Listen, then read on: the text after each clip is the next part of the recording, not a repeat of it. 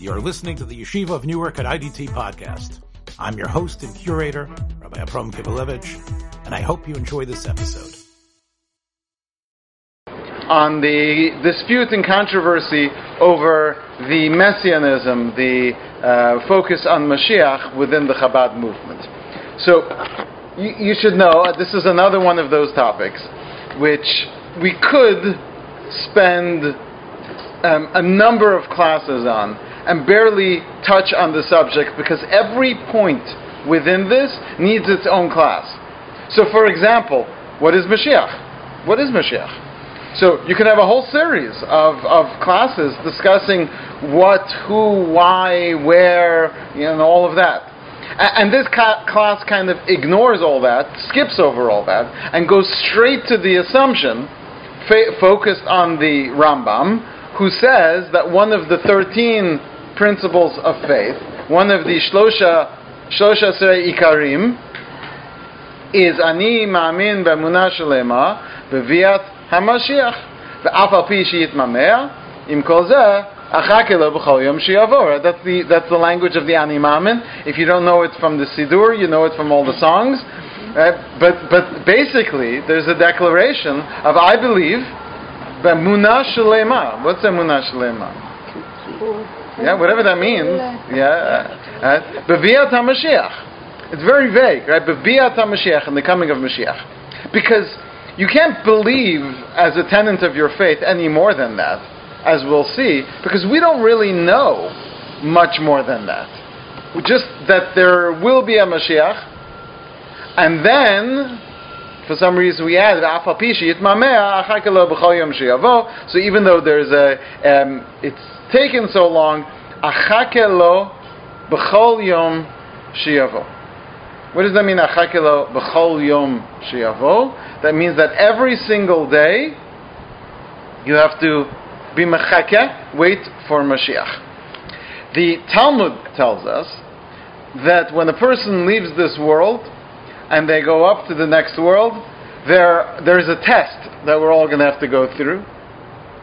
We shouldn't uh, but the Talmud tells us about the six questions that you will be asked before you're asked any other questions.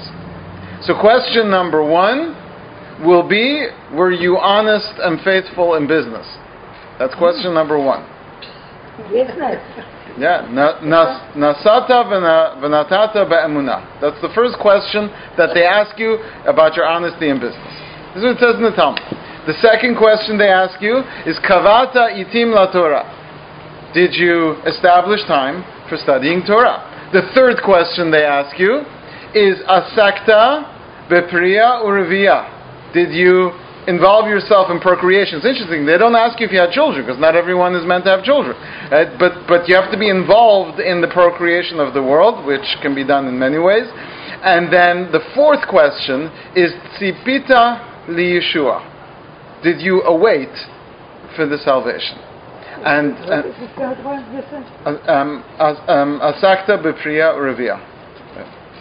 Okay, now the fifth and sixth questions are too complicated to discuss now, but I'll just mention them because you can't leave a list unfinished. So they are um, Hevanta davar mitoch davar and pilpalta bechachma, whatever that means. But uh, did you understand one thing from within another thing, and did you delve deeply into wisdom? Okay, now exactly what those last two refer to is different opinions, whatever. That's that would take the rest of our class. So let's let's just move on. Okay, so but one of those is tzipita Yeshua, which is why in many sidurim, especially amongst the Sephardic sidurim, that they're a little more. Um, comfortable writing spiritual concepts in their siddur. So when it, when it comes to the part of the prayer, when they say Kivinu Kalayom, there is a little insertion that says, here you should think about the Yeshua. Bimetzapel, the Yeshua.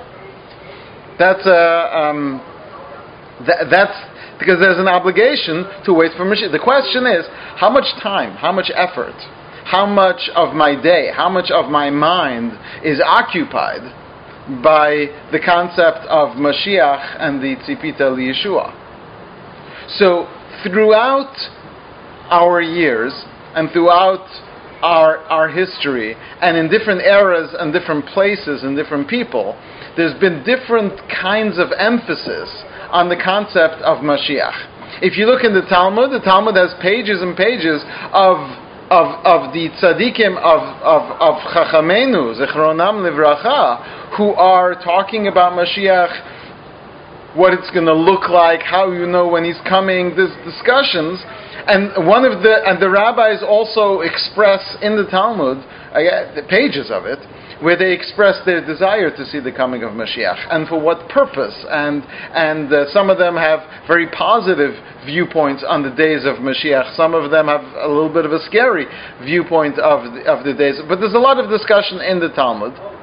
And therefore, it became sort of part of the story of the Jewish people that as much as we identify as being in Galut, we also recognize that at any moment we can go out of Galut, and the process of going out of Galut is through this Mashiach figure who we're told in the Navi and in the words of our sages, who is going to be this great person who's going to redeem us.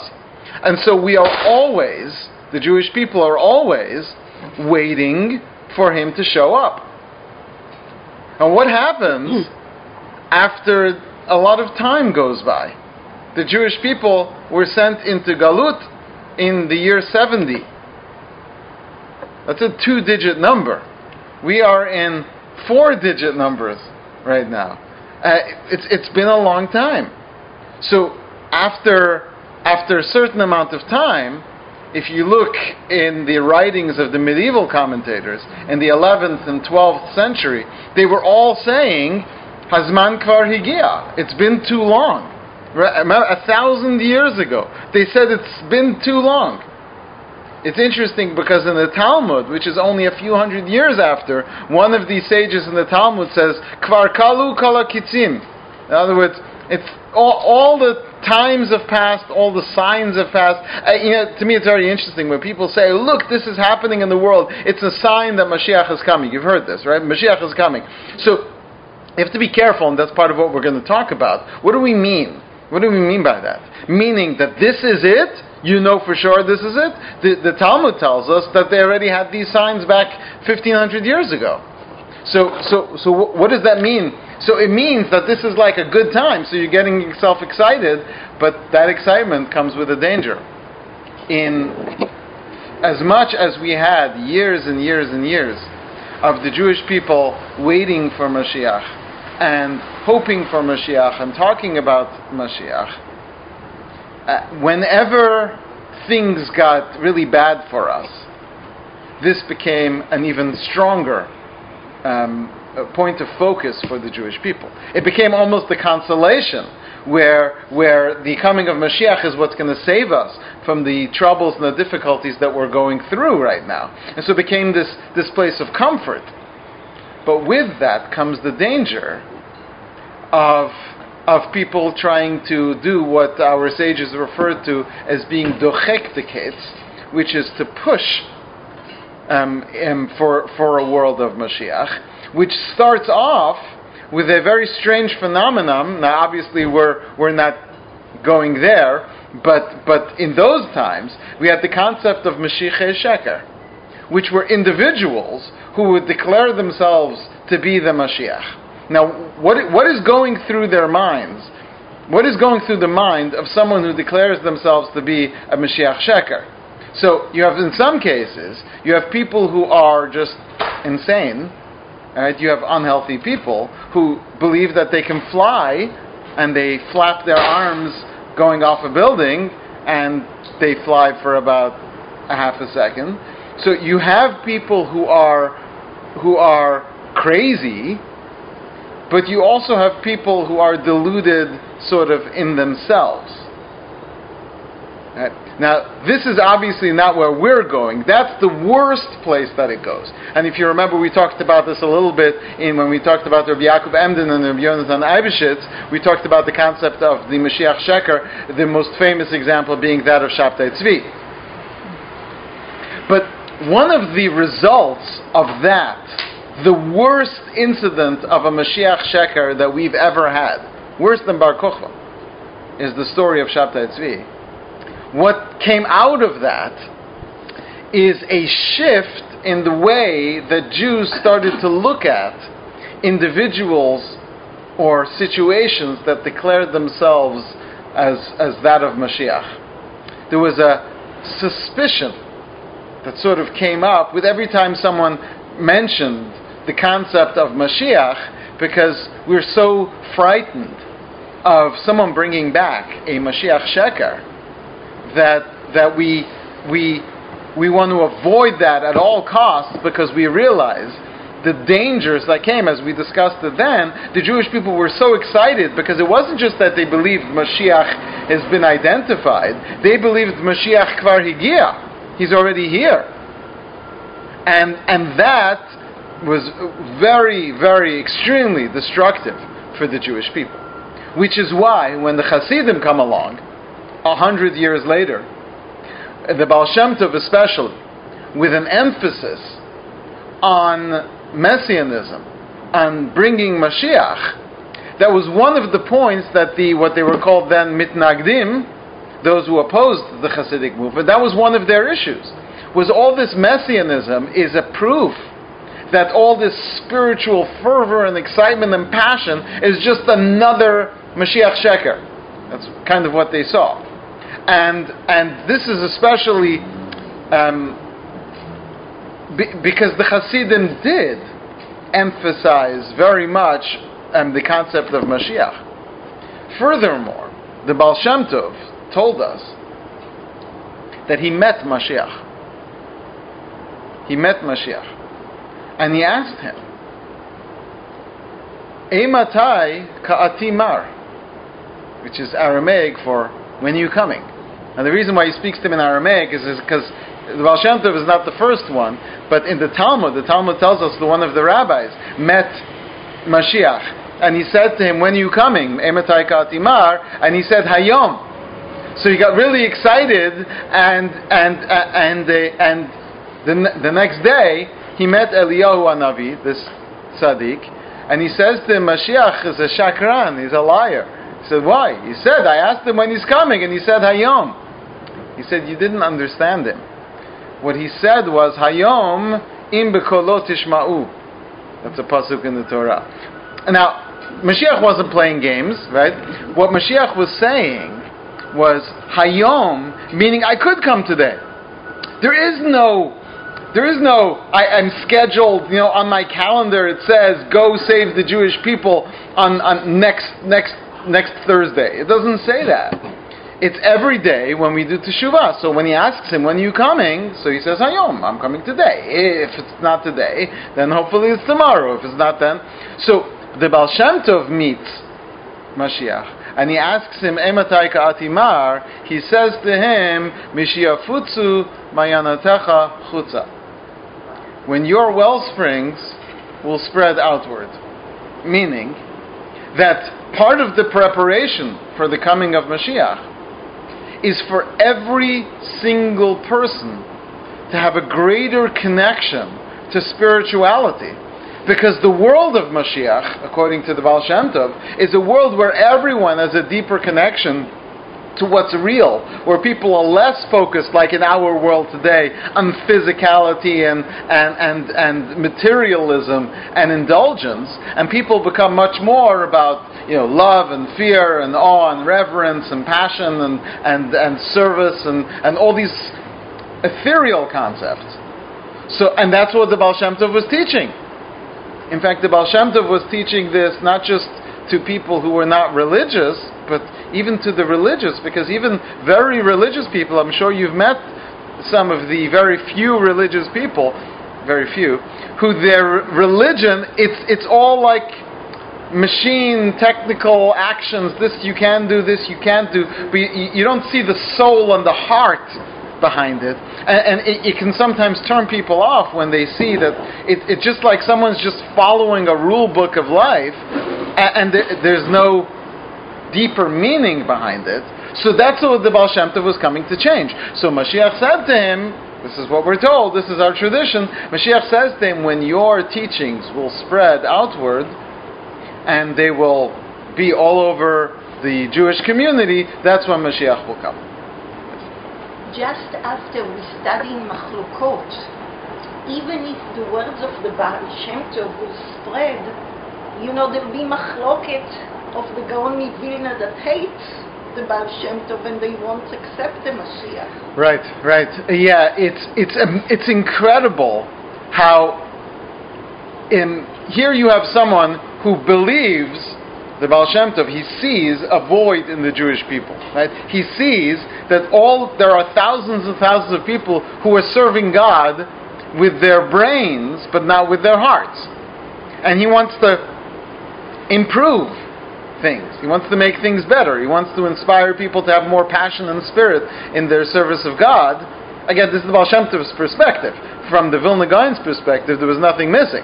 He had what he considered to be heart, maybe other people, but the, the Vilna Gaon certainly, he himself, so he wouldn't, wouldn't have agreed with the Baal Shem Tov. But the fact that a machloket comes, as you're pointing out, is really just shows you how fractured we are that even when someone is trying to start a movement for positivity, there's so much suspicion um, and and uh, what's a better word than that?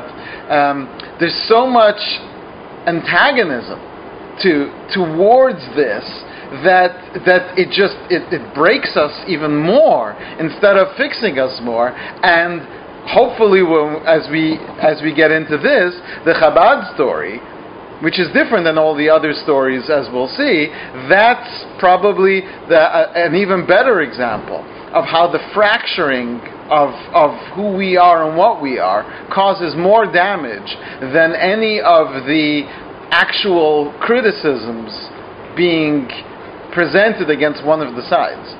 In other words, if the Baal Shem Tov is upset because people are not using their hearts in, in their prayers, worse than that is when people are using their fists right? So, okay, so, so um, now I'm going to skip over another subject, which is a very, very big subject, very big, which is the Hasidic movement and how it starts from the Baal Shem Tov to the Maggid of the Maggid of Mezrich, and then from the Maggid of Mezrich it kind of branches off.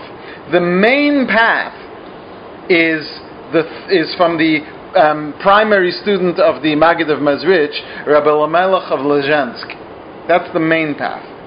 But a side path is that of Reb Shneir Zalman Liadi, the Admor Hazaken, the Alter Rebbe, the first Lubavitch Rebbe. He's one of the branches of Hasidus, and to exactly define all the different groups of Hasidim where they go um, is again too much for us, and, and we're going to ignore 90% of the Hasidic world and just go straight to this little branch of the Admor Hazaken, the Lubavitcher Rebbe. Again, one out of a hundred or a thousand, depending on how you divide it, different Hasidic groups. Shneir Zalman of Liadi, a great, great tzaddik, a great Talmid Chacham, he starts this movement. Now, the movement, interestingly enough, is a movement called Chabad. Chabad is um, usually Hasidic, move, um, Hasidic groups are named after the city that they're from. So the Satmar Hasidim are from Satu Mare in Romania. The um, Belz Hasidim are from Belz in what was then Galicia. Um, you know, the Bobov Hasidim are from Bobov. The Hasidim, the, right? So the Hasidim themselves are all American, but today, but but it means that's where they originally came from. It's a, well, it's, that's a, uh, a suburb of Warsaw. They're, they're basically from Warsaw, um, Poland. Right? That's why, unfortunately, that particular Hasidus suffered so much in the war because they were central, central Poland. To to it's the largest Hasidut in Israel. Yeah, yeah, yeah. See, yeah, the um, in He's fact, the only one that allowed. Yeah, well, there were a few, but yeah, one one of the big ones. Yeah.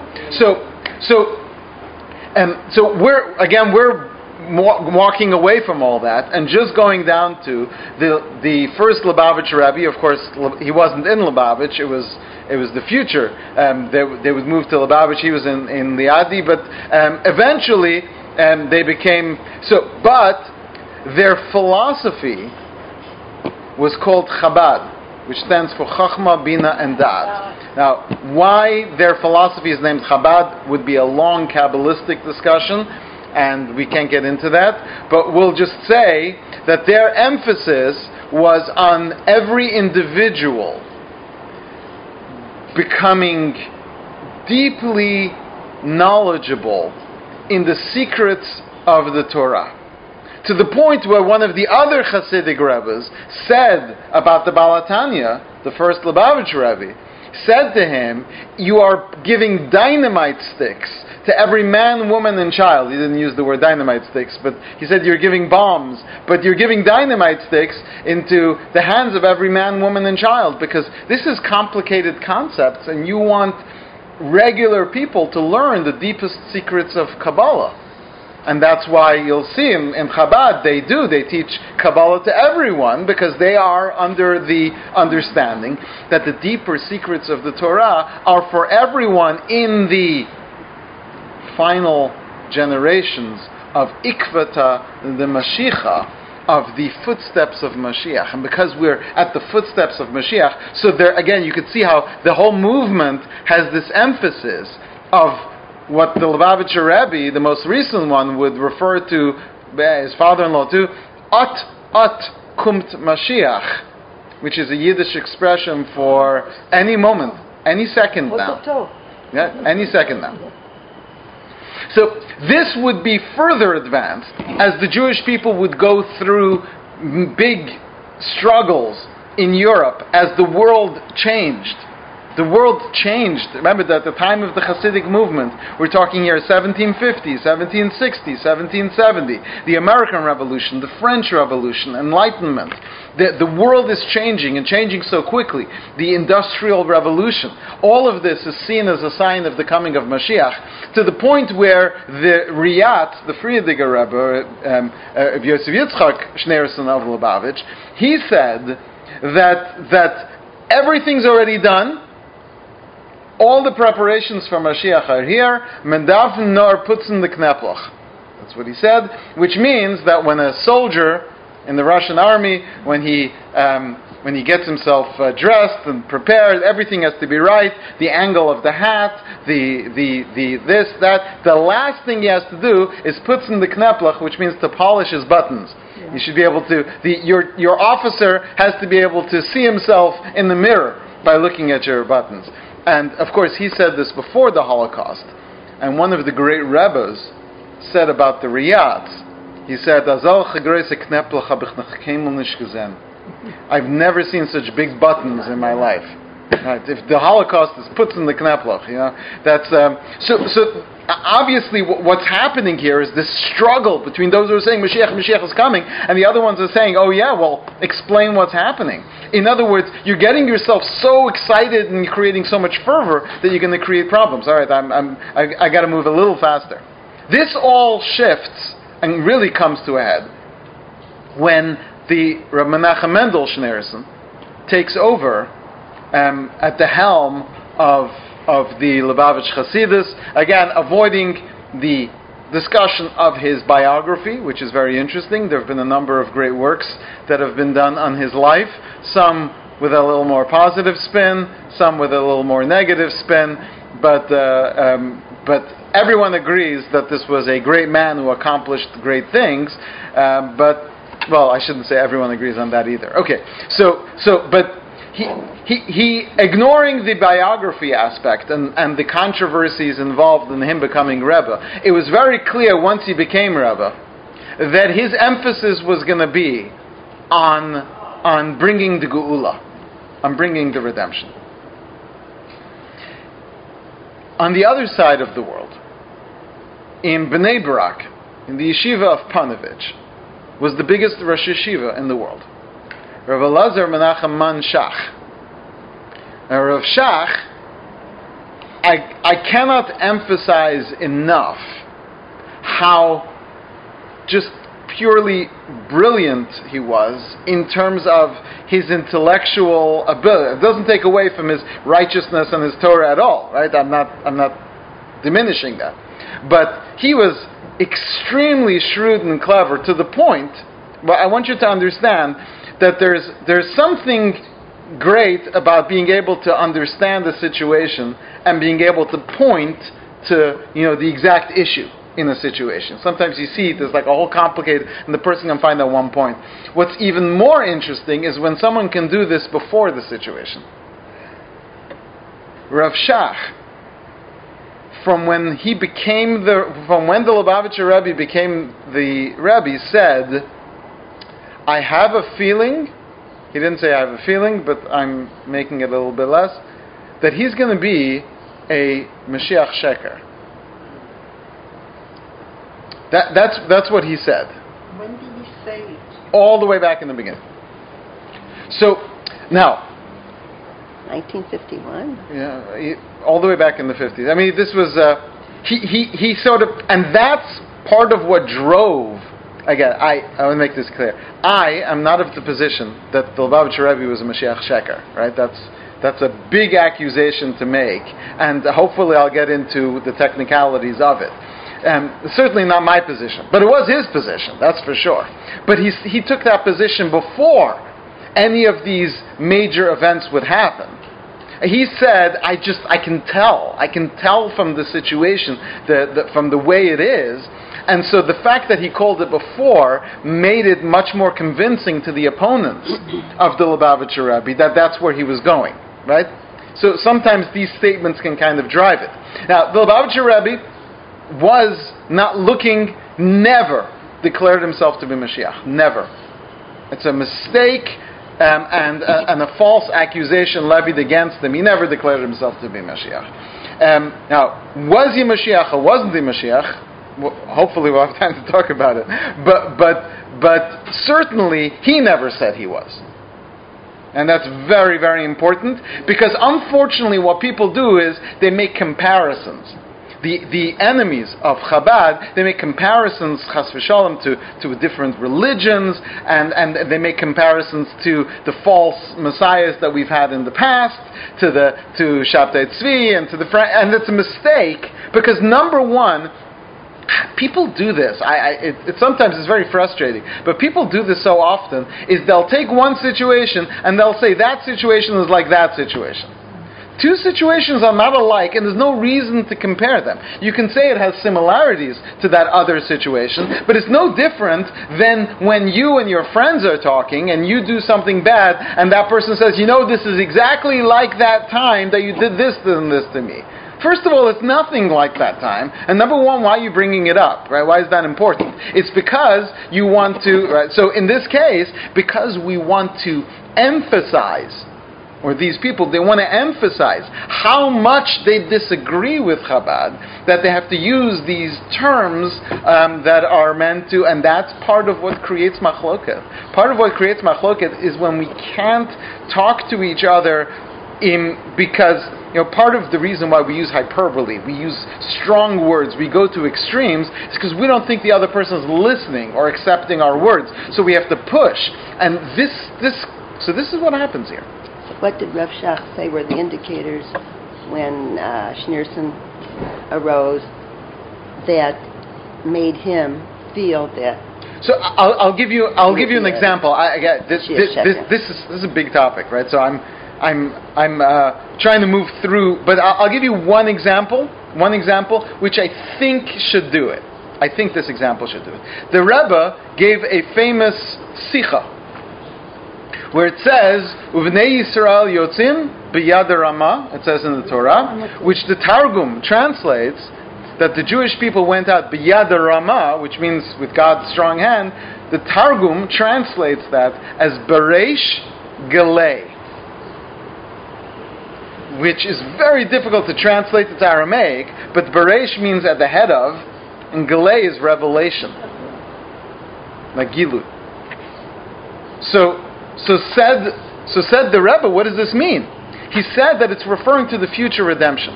that the future redemption is going to come. What did the Baal Shem Tov say? Mashiach said, "Mishiyafutzu chutza." When Chasidus, Chasidus, right? You say Chasidut, but they say Chasidus. When Chasidus will spread throughout the world. The word Beresh, Bet Resh Yud Shin, is Rashi Tevot Rabbi Shimon Bar Yochai, which means the secrets of Torah. But the words Beresh is also Rabbi Yitzchak ben Shimshon, which is the Arizal's name.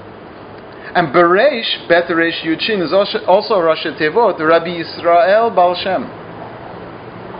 And um, Beresh is Rashi Tevot, Rabbi, Rabbi Yosef Yitzchak ben, ben Shmuel, right? meaning, so he referred to his father-in-law as Beresh, as that continuation of the process of bringing Mashiach, starting with Rabbi Shimon Bar Yochai the Arizal, the Baal Shem Tov, and then his father-in-law, the Rayatz. So this was in, he, he spoke about his father-in-law as being that the um, Mashiach, in in that that much he did say, and so people. Well, did he say specifically he was pretty much, yeah, about his father-in-law. Much. Yeah, meaning you could probably spin your way out of it, but as far as I understood, um, he he said it. Yeah. Uh, and and we're going to talk about that because that's that's a big issue. Uh, all right, I want to dive straight into the into the Rambam because this is what the debate becomes about. In the 1980s, Chabad started emphasizing openly the concept of Mashiach, teaching the world about Mashiach, meaning putting up billboards that we have to bring Mashiach and, and movements. And the Chabad movement of spreading Shluchim throughout the world, everyone knows all about that, Where that's not our topic, but part of that was part of this Messianic movement of the lamplighters going all over the world collecting sparks and lighting lamps in order to bring the Geula. At some point, the Hasidim, now, remember that the that the uh, Lubavitcher Rebbe placed great emphasis on the study of the Rambam. He started this amazing um, um, system where some people learn the Rambam once every three years and some people learn it once every year. And uh, the, a certain number of chapters per day, and people do their daily Rambam. Uh, and part of that, what, the, what, what he said was because the Rambam was the only per, was the only Shulchan Aruch who wrote not just on the laws of of the past and the present, but the Rambam also wrote on the of the atid, of the future. And here's what the Rambam says. Im yamod melech mi Beit David. If a, if a king from the house of David. Now what's a melech? A king? What do, what do we mean by that? Do we need someone to be a melech to be omed today? Or, or does melech mean someone of regal stature and the royal descent? מלך זה גם מוח. מוח. מלך זה, זה גם מה? מוח. מוח כבד, כבד ולב, מוח לב וכבד. Right, right. Well, that's that's also true. Right, but, so you could read it that way from a kabbalistic perspective. Very good. Right. The word melech is moach, lev, and kaved, which are the three kings of the body, right? Okay. Hogeh Torah, he studies Torah, v'osek b'mitzvot kedavid aviv. Now, would you say about the Lubavitcher Rebbe that he studied Torah and did mitzvot? I think we'll all give him that, right? Even his biggest opponents. Kfi Torah shebichtav v'Torah shebal peh. V'yachuf kol Yisrael lelechba. And he subdues and converts all the Jewish people to follow the Torah. Ulechazek, to strengthen. V'yilachem milchamot Hashem, and he will fight the war of God. So if someone is trying to spread Torah to all the Jews and fighting the war of God, you know that in Lubavitch, all the kids are part of a club. You know what that club is called? Tzivot Hashem, the army of God. Right? There, that's Hareza bechezkat Mashiach, says the Rambam, that person has a chazaka that he's Mashiach. Is that the Rambam writes that if there's a a, a Melech mi Beit David who studies Torah, he's a, he's a tzaddik and a Talmid Chacham, and he gets other people to also observe the Torah mitzvot, and he fights the war of God, which is undefined. So, for example, when the Lubavitcher Rebbe tried to submit to Congress to make the seven Noahide laws part of American law, so he might call that um, Hashem. I don't know. Okay, im asavi hitzliach, if he succeeds. V'natzach kol umot shesvivav, and he defeats all the nations around him. Ubana mikdash b'mkomo, and he builds the Beit HaMikdash. V'kibetz nitchei Yisrael, harei ze Mashiach b'vadai.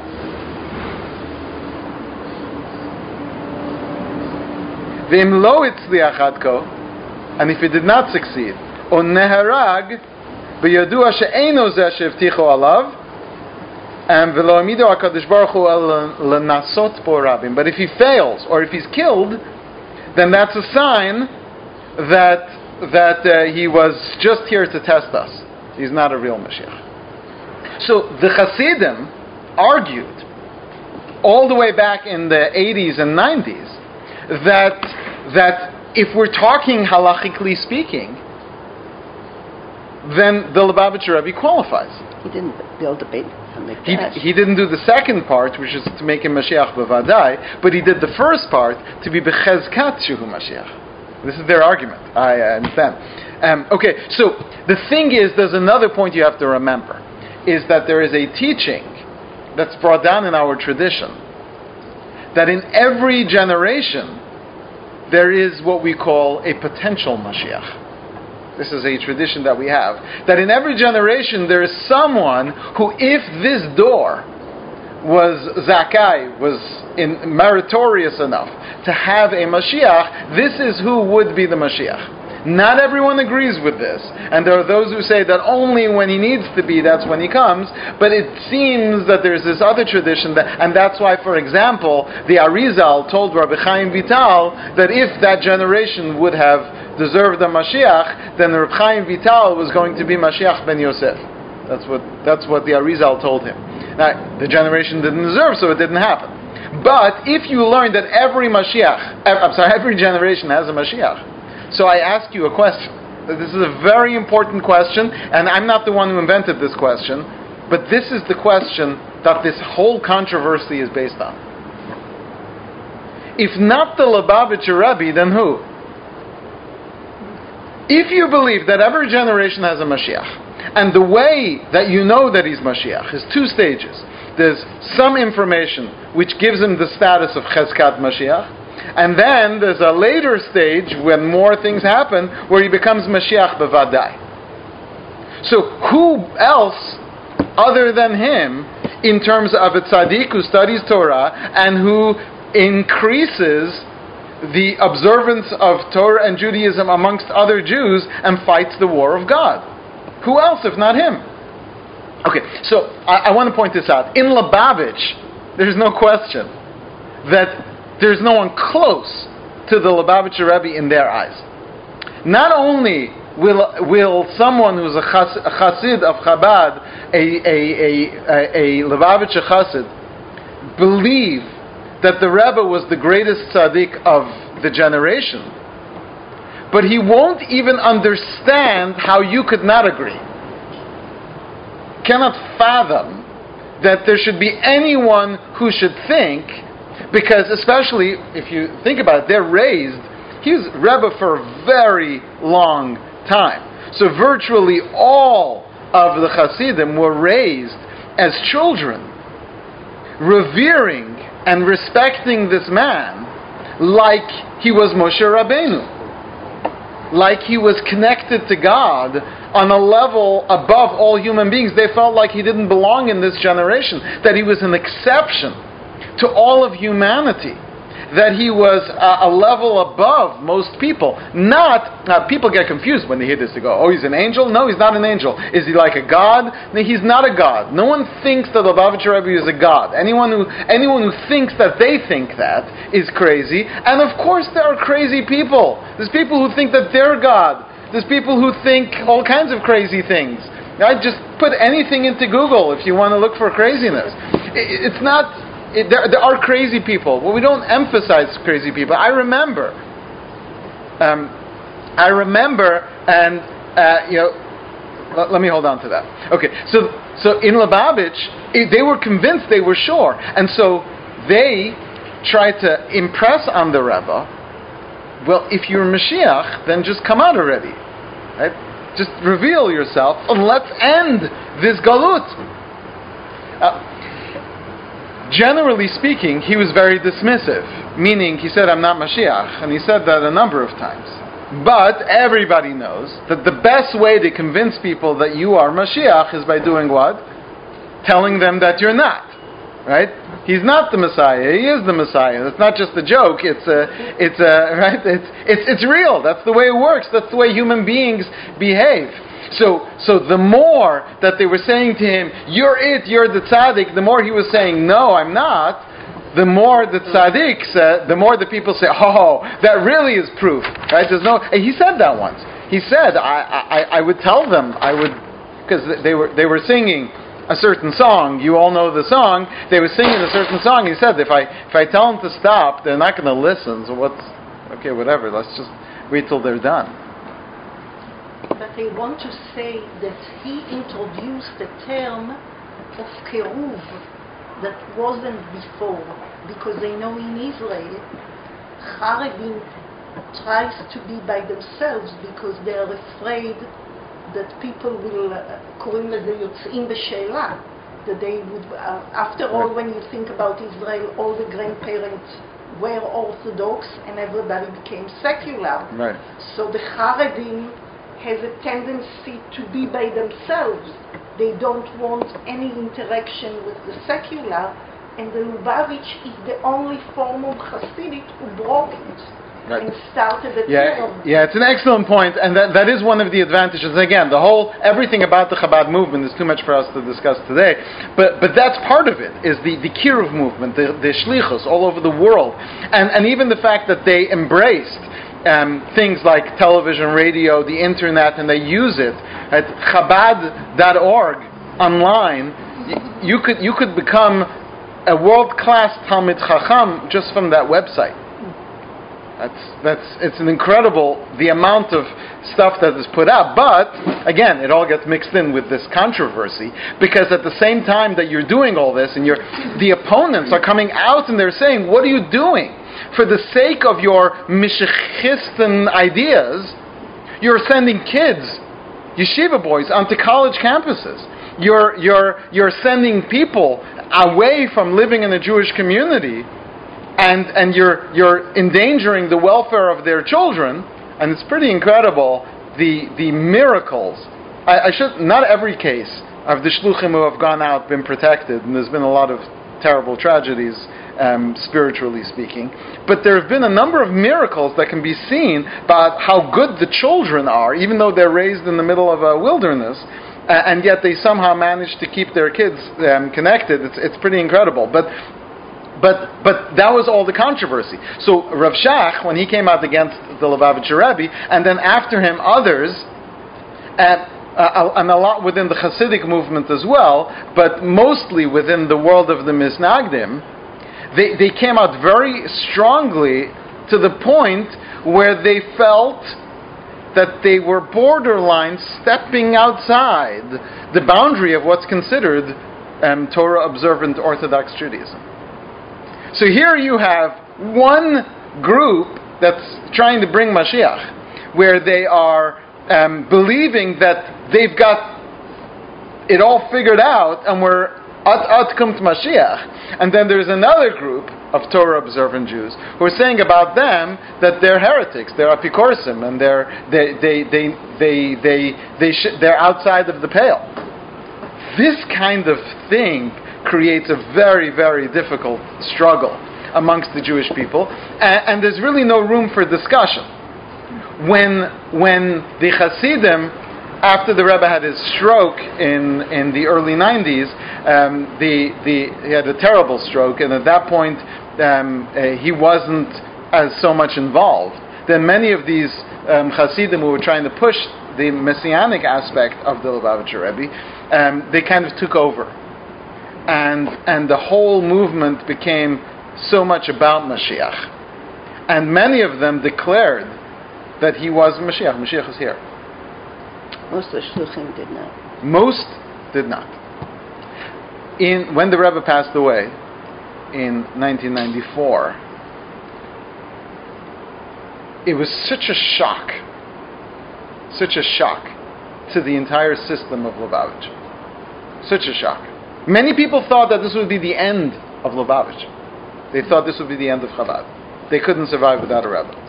Because so much of the identity of the movement was intertwined with the personality, this giant personality of the Rebbe. And that it was just a shock to some people. And I, I, want you to know the point that you just made about a small group. I was at the Levaya. I was at the Levaya of the Lubavitcher Rebbe. There were thousands and thousands and thousands of people there. I was outside 770, and there were five people and maybe two kids standing in a circle singing Yechi Adoneinu. Out of thousands of people. What do you think the newspaper said?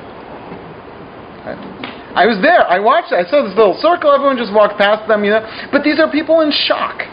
These are people who are who have just experienced possibly the greatest loss of their life. Possibly the greatest loss of their life. And you know what? They cope how they cope, but after after the Rebbe is, passes away, Lubavitch is now a little bit hanging in the balance. Then Lubavitch splits. Of course, the larger group said, listen, the Rebbe was the Mashiach of the generation, or let's say may have been the Mashiach of the generation in the terms Areze Bechezkat Mashiach. But he wasn't, meaning he wasn't going to come. It's, it could be our fault, it could be whatever, but the, the attempt failed. We'll have to try for the next one. And here's the we'll do it without him, through him, with him. Meaning, they'll take all. Uh, uh, another thing I haven't even touched on is the, is the um, sort of Lubavitch monopoly. Um, uh, not monopoly, but uh, uh, should be a better word for it. But this emphasis on the Rebbe, where they won't, if you go to Lubavitch Shul, they won't quote to you um, you know, this is what it says in the Khatam Sofer or in, oh, in the in the, the, this. Generally speaking, I understand the, the, with the exceptions, but but generally speaking, they're bringing and teaching quotings from the Rebbe. So because of that, then because the Torah is so bound into the Rebbe, it becomes hard to carry on the mission without this great personality still in the world. And then you've got the people who insist that he never died. And again, I'm going to make the same point again. It doesn't matter about the size of the group. That kind of group makes a lot of noise because people are interested in controversy people are looking for, for trouble and people are always looking, always looking to create issues and that's you know, part of the Sinat Chinam issue that's, that's tearing us apart. Eh, but, but it is not, that's not just five people. That's a, that's a group and they believe either the Rebbe um, never died or that the Rebbe is coming back. There are some midrashim that suggests that Mashiach comes and then disappears and then comes again for reality. There is a midrash like that. It's a uh, it, it there, there, there's also a suggestion in the Talmud that Mashiach could be from someone who's already left the world if you read the Talmud in a certain way. But the generally accepted approach is that Mashiach is someone in this world. And, and you know what? That's been the belief of the, of the Lubavitch movement all this time. Why did they pick the Rebbe? Why did they say the Rebbe is Mashiach? Because he was the greatest Talmid Chacham of the generation in their eyes, and he was the greatest um, tzaddik of the generation in their eyes, and he was the greatest lochem milchamot Hashem in their eyes. Well, what about 500 years ago? What about the Baal Shem Tov? The answer is they already left the world, right? So that means that part of the concept of believing Mashiach is understanding that it's this generation, which is why when the rabbi passes away, most of the Hasidim say, okay, the, it, it failed. The, um, however, the opponents of Lubavitch believe that most Lubavitch Hasidim do still believe that the Rebbe is Mashiach. There is this they need to keep that alive. Right. that there is this approach within that, you know, for example, I, am going to say the words, but um, it's not my position, but this is a criticism that was levied, that every Chabadska is a closet Meshechist. That's the term that was used. Every Chabadska is a closet Meshechist and, and it's hard. It's it's very harsh and horrible. First of all, you shouldn't generalize like that about groups of people in general. I'm only repeating it because we're learning and teaching the controversy. I only have five minutes left, so I'm going to skip where I'm going, and I want to I want to share one more very important point. If you ask me my personal opinion, my personal opinion, no one should be interested in my personal opinion. But if you ask me my personal opinion, I would say, who am I? I what do I know? Right? When, when, did I, when did I get into the secret club when God shares with me anything about Mashiach? So I don't know. I don't know anything. What do I know? And that should be the attitude of everyone. But you know what? You know what? There's some people who believe that they know, they know. The Talmud tells us the Talmud tells us that there are some things that are ba'im behesech hadas, behesech hadat. There are some things that come when you least expect it. Mitziyah, whatever it is, and Mashiach. The Talmud tells us the Mashiach comes behesech hadat, when you don't expect it. What does that mean? We also have a concept where our sages said, Tepach atzman shal kitzim that those people who calculate Mashiach is coming in the year or whatever, they should blow up. They should spontaneously combust. When do our rabbis start levying curses in the Talmud? It's because our sages understood how dangerous this like okay you believe in mashiach but once you start throwing out dates you cause more harm so here's what i'm saying there's a concept of liba lapuma logalia, which means that there are certain things that you believe in your heart, but you don't say them out loud. Not because, not because you're embarrassed about them, not because you're ashamed of them, but because there's some things that are better off kept inside. And you know what? Mashiach is not going to come because a bunch of Hasidim are going to declare their Rebbe to be Mashiach and force him to take on a role that, that he doesn't want to take on. It's not going to happen. In fact, if you believe your Rebbe, I once met a, a Chassid. I met a Chassid. And we, got into a discussion about Lubavitch. He was not a Lubavitch Chassid. And he said to me, Yeah, I don't understand why they believe that the Rebbe was Mashiach when my Rebbe is Mashiach. That's what he said. So, so, so I said to him, but your Rebbe is a Levi. And the Rambam says he has to meet me Beit David. So he says, listen, once my Rebbe reveals himself to be Mashiach, he'll write a complicated pilpul to explain how he could be Mashiach even though he's from Shevet Levi. Right? So obviously, he's joking, right? Is he joking? Is he not joking? I don't know. But the point is, though, that you know, even if you believe something like that, you don't have to declare it. You don't have to say it out loud. On the contrary, by doing that, you're doing what we call being dochek the case. You're forcing it, even if you believe it to be true. Think about it, believe it, hope for it, but you don't have to declare it. Why are you declaring it? Why are you declaring it before He declares it? Why are you declaring it before God declares it? It's because you are so much wanting for Mashiach to come that you are willing to tell God enough already, we'll do it on our own. And that is a very dangerous thing to do because you just you don't know what's happening in the upper world. You don't know. You don't know what the system is and the way things are supposed to be. And when the human beings type, the human beings try to take control of of God's plan, it doesn't work. And to some extent, you have to wonder I'm not saying this. I'm not saying this. I'm just saying you have to wonder about this. If it's possible that the fact that the Hasidim pushed harder than they could creating the controversy. They, they pushed harder than they should, creating the controversy. Maybe that created too much dispute and struggle, which actually got in the way of, of, their, of their hopes and dreams. But today, where we are today, where we are today, is that there are Chabad Hasidim, most of whom believe that the Rebbe should have been the Mashiach of the generation, but because it didn't happen, we have to wait for the next chance, whatever that is, and they believe There are those who still believe that the Rebbe is coming back. That's their that's their thing.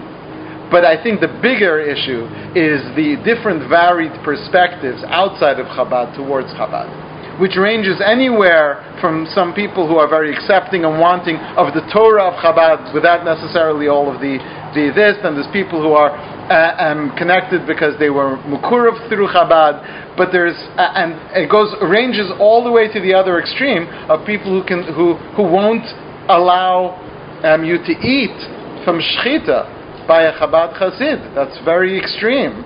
and those doesn't accept the Chabad shchita. So he's no, but there are groups of of those who consider the entire group to be outside of the pit, and this is where our issues lay. And I, I, this is our final dispute. Thanks for joining us for another episode from the Yeshiva of Newark at IDT Podcast. Be sure to subscribe on your favorite podcast app so you don't miss a single episode.